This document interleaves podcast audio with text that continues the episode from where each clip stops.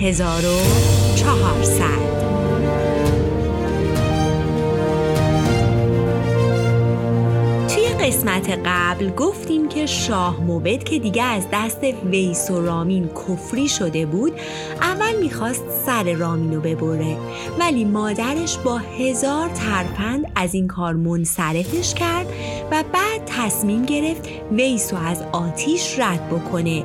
به این عقیده و باور که آتیش عادله و اگه ویس راست بگه و با رامین کاری به هم نداشته باشن اونو نمیسوزونه. پس ویس و رامین جونشون رو برداشتند و به ری فرار کردند. بریم ببینیم ادامه داستان به چه ترتیبیه.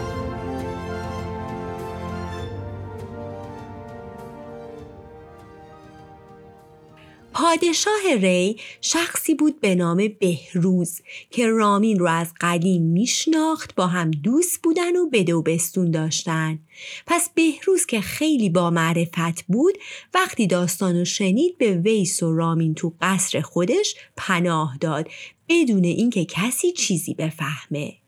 توی این مدت این سه نفر تو اندرونی دور هم میشستن ساز می‌زدن می میخوردن حرف می‌زدن و خلاصه بهشون کلی خوش میگذشت. اما از اون بر شاه موبه در به در دنبال ویس و رامین کلی سفیر به این بر فرستاده بود در پی اون دو نفر. اما انگار اونا آب شده بودن و رفته بودن تو زمین. وقتی شاه موبد از فرستاده هاش ناامید شد تصمیم گرفت خودش دست به کار بشه. اونقدر عصبانی بود که نمی‌تونست بشینه و هیچ کاری نکنه. پس تاج و تخت رو به برادر دیگش یعنی زرد سپرد. اینو اضافه کنم که زرد با شاه موبد و رامین برادر ناتنی بودن. از یک مادر هندی بود و برای همینم خب تو این داستان اسمی زیاد ازش به میون نمیاد. آره خلاصه همه چی رو سپرد به زرد و خودش تک و تنها به راه افتاد و راهی دشت و بیابون شد. پنج شیش ماه هر سوراخی رو بگین گشت اما هیچی به هیچی. چون ماهی پنج و شش گرد جهان گشت تنش یک بار سست و ناتوان گشت. همی ترسید از آسیب زمانه که مرگش را کند روزی بهانه. به بدروزی و تنهایی بمیرد. پس آنگه دشمنی جایش بگیرد. سوابان دید که از ره باز گردد هوای ویس جستن در نوردد. خب شاه موبت پیر بود و این مدت هم اونقدر به صورت ناشناس از این شهر به اون شهر رفته بود که دیگه رنجور و خسته شده بود و دیگه ادامه راه براش امکان پذیر نبود. پس ترسید که بیمار بشه و بمیره. پس به خاطر تاج و تخت و قدرتش و از همه مهمتر جونش بی خیال پیدا کردن ویس شد و به مرو برگشت. از اون سمت رامینم که دیگه بعد از این همه مدت و این همه مخفی کاری خسته شده بود از زمانی هم که از مر فرار کرده بودن خبری از اون ور نداشتن. نمی‌دونستن شاه موبت داره چی کار می‌کنه. اصلا چه عکس عملی نشون داده؟ پس تصمیم گرفت نامه بی نام و نشون به مادرش بنویسه. توی نامه به مادر گفت که صحیح و سالمه و ازش خواست کاری کنه تا اون بتونه دوباره با ویس به قصر برگرده. و به مادر گفت من هیچ گناهی جز عاشقی ندارم پس کمکم کن. نامه قبل از رسیدن شاه موبد به دست مادر رسید. وقتی مادر نامه رو باز کرد فهمید رامینش زنده و سالمه از خوشی داشت بال در می آورد. آخه بعد این همه مدت و این همه تجسس مادر دیگه هیچ امیدی به زنده بودن پسر کوچیکش نداشت. خلاصه. وقتی شاه موبد از سفر دور و درازش برگشت و خستگیش در رفت شبی از شبها که حالش خوب بود و شنگول بود مادر به اتاقش رفت. و بحث ویس و رامین رو وسط انداخت. شاه موبت گفت مادر راستش رو بخوای من دیگه کاری به کار این دو نفر ندارم. یعنی دیگه جون این کارا رو ندارم. تا همین الانشم کلی ضرر کردم و از مملکت داری به دور افتادم. پس دیگه قصد جستجو برای پیدا کردن اون دوتا رو ندارم. مادر که شرایط و مناسب دید خوشحال شد و شروع کرد از نامه رامین گفتن و گفت که اون دوتا در صحت و سلامتن و ناده من از کارای گذشتشون و از شاه موبد خواست تا اونا رو به بزرگی خودش ببخشه و اجازه بده که اون دوتا به قصر برگردن. شاه موبدم که اون شب حالش خوب بود قبول کرد و دستور داد تا یه سری از آدماش به ری برن و ویس و رامین رو با کمال احترام برگردونن.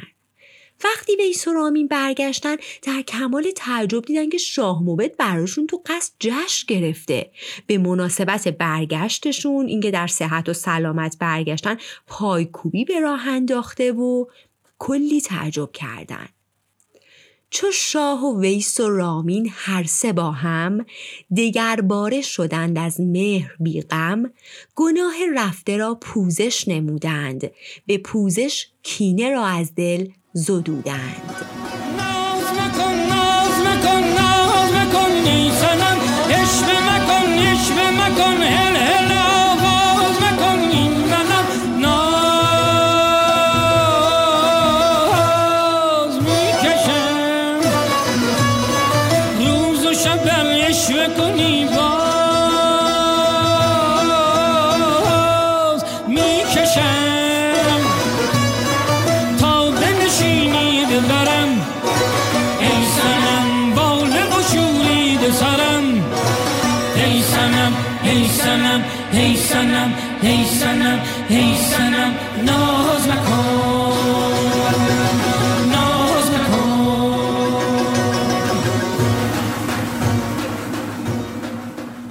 خلاصه رامین ساز زد و با هم خوردن و رقصیدن و خنده و شوخی.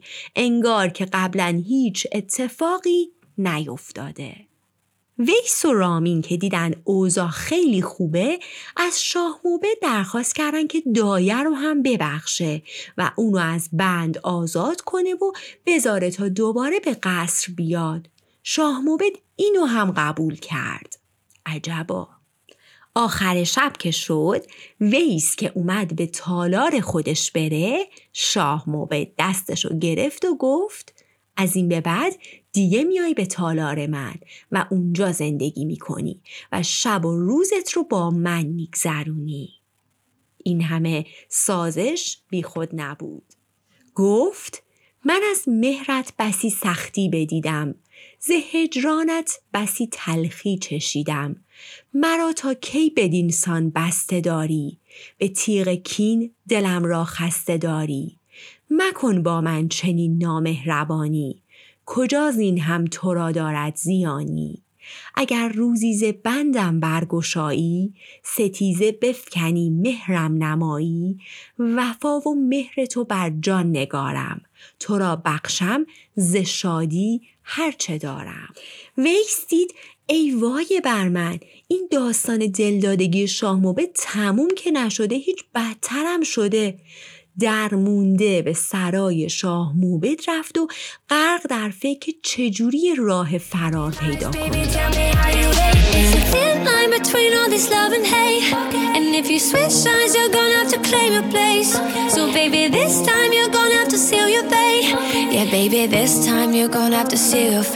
Tell me how you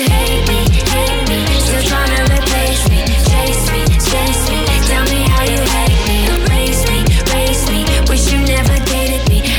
tell me lies.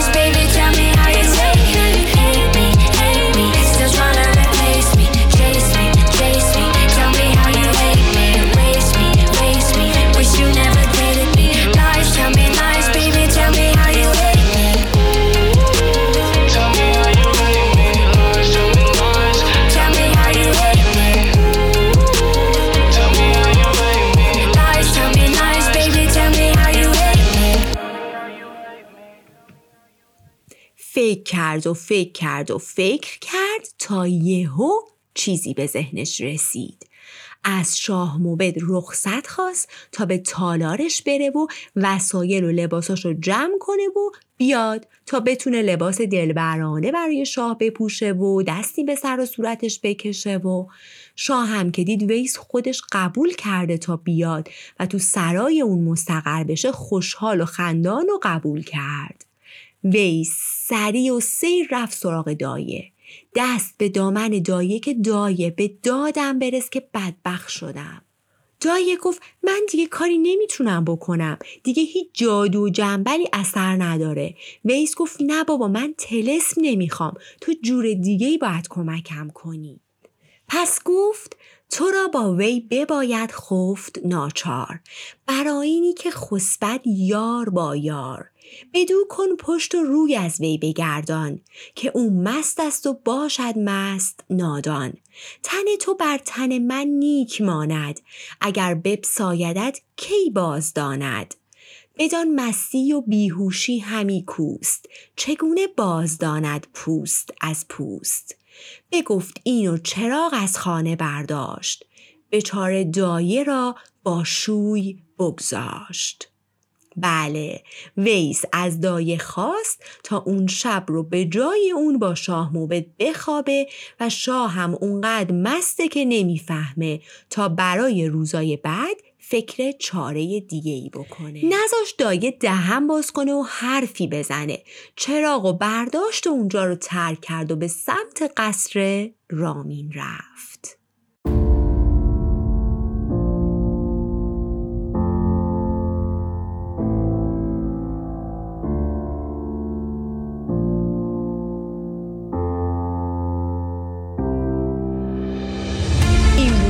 قسمت نهم داستان ویسو رامین اگه براتون جالبه که بدونید شاه موبد می‌فهمه یا نه و دایه و ویس با این کارشون جون سالم به در می‌برن یا نه با من همراه باشید.